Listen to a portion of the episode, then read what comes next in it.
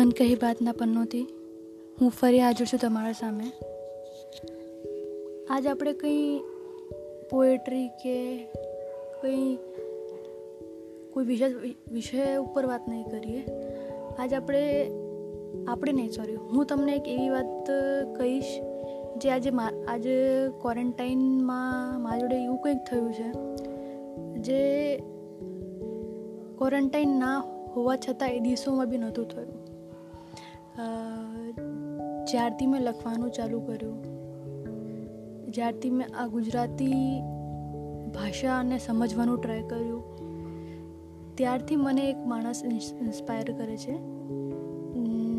એનું નામ છે રુચિ નાયક અને એ જલસો રેડિયોમાં વર્ક કરે છે. એ મને બહુ જ ઇન્સ્પાયર કરે છે.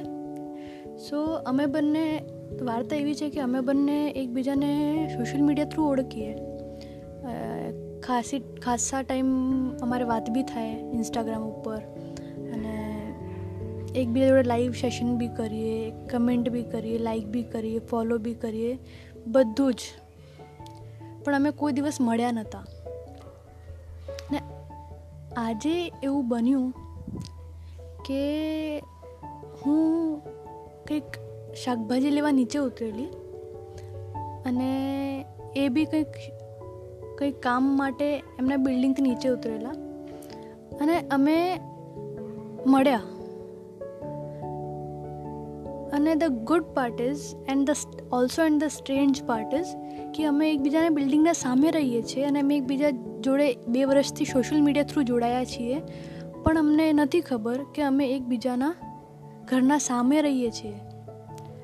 તો આ વાર્તા ઉપરથી મારું એટલું જ કહેવું છે કે જે સોશિયલ ડિસ્ટન્સિંગ જે આપણે અત્યારે ફોલો કરી રહ્યા છીએ, એ આપણે સોશિયલ ડિસ્ટન્સિંગ કોરોનાથી ફાઇટ કરવા માટે આપણે કરી રહ્યા છીએ. પર જે આજે મારા જોડે બન્યું, એનાથી મારે જે ક્વોરન્ટાઇન દિવસોમાં એ શીખ્યું છે કે સોશિયલ મીડિયા કરતાં આપણે જે રૂબરૂ મળીએ ને, એની કંઈક વાત જ અલગ હોય. અને સોશિયલ મીડિયા ઉપર જે જે માણસ આપણે એકબીજાના કંઈક આપણે,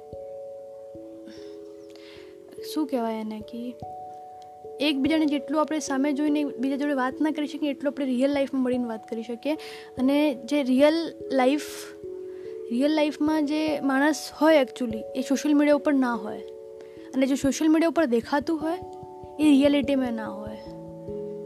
તો મારો આજ એટલું જ કહેવું છે કે મતલબ દિવસ, આખા દિવસમાં ચોવીસ કલાકમાંથી બે કલાક એવા કાઢો કે આપણું ફોન સાઈડમાં મૂકી દો તમે અને બહાર નીકળો, બેસો, બુક વાંચો. પોતાના જોડે ટાઈમ સ્પેન્ડ કરો.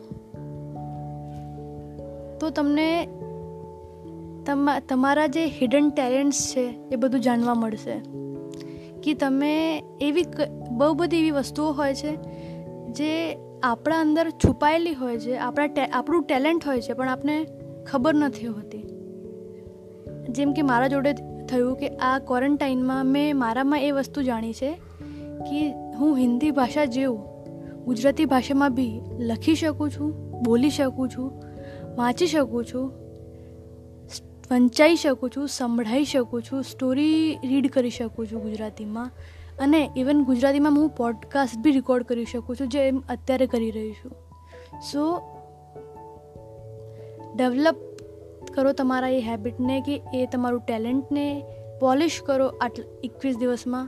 કે તમે જ્યારે એકવીસ દિવસ પછી આ ક્વોરન્ટાઇન જોડે ફાઇટ કરીને બહાર પડો, ત્યારે તમને એવું લાગવું જોઈએ કે ના યાર, એકવીસ દિવસ મેં બીજું કંઈ થયું હોય, ના થયું હોય. પણ આજે એક મેં મારું ટેલેન્ટ કે પેશન કે ડ્રીમ છે, આ મેં ફૂલફિલ કર્યું છે. આજના માટે આટલું જ.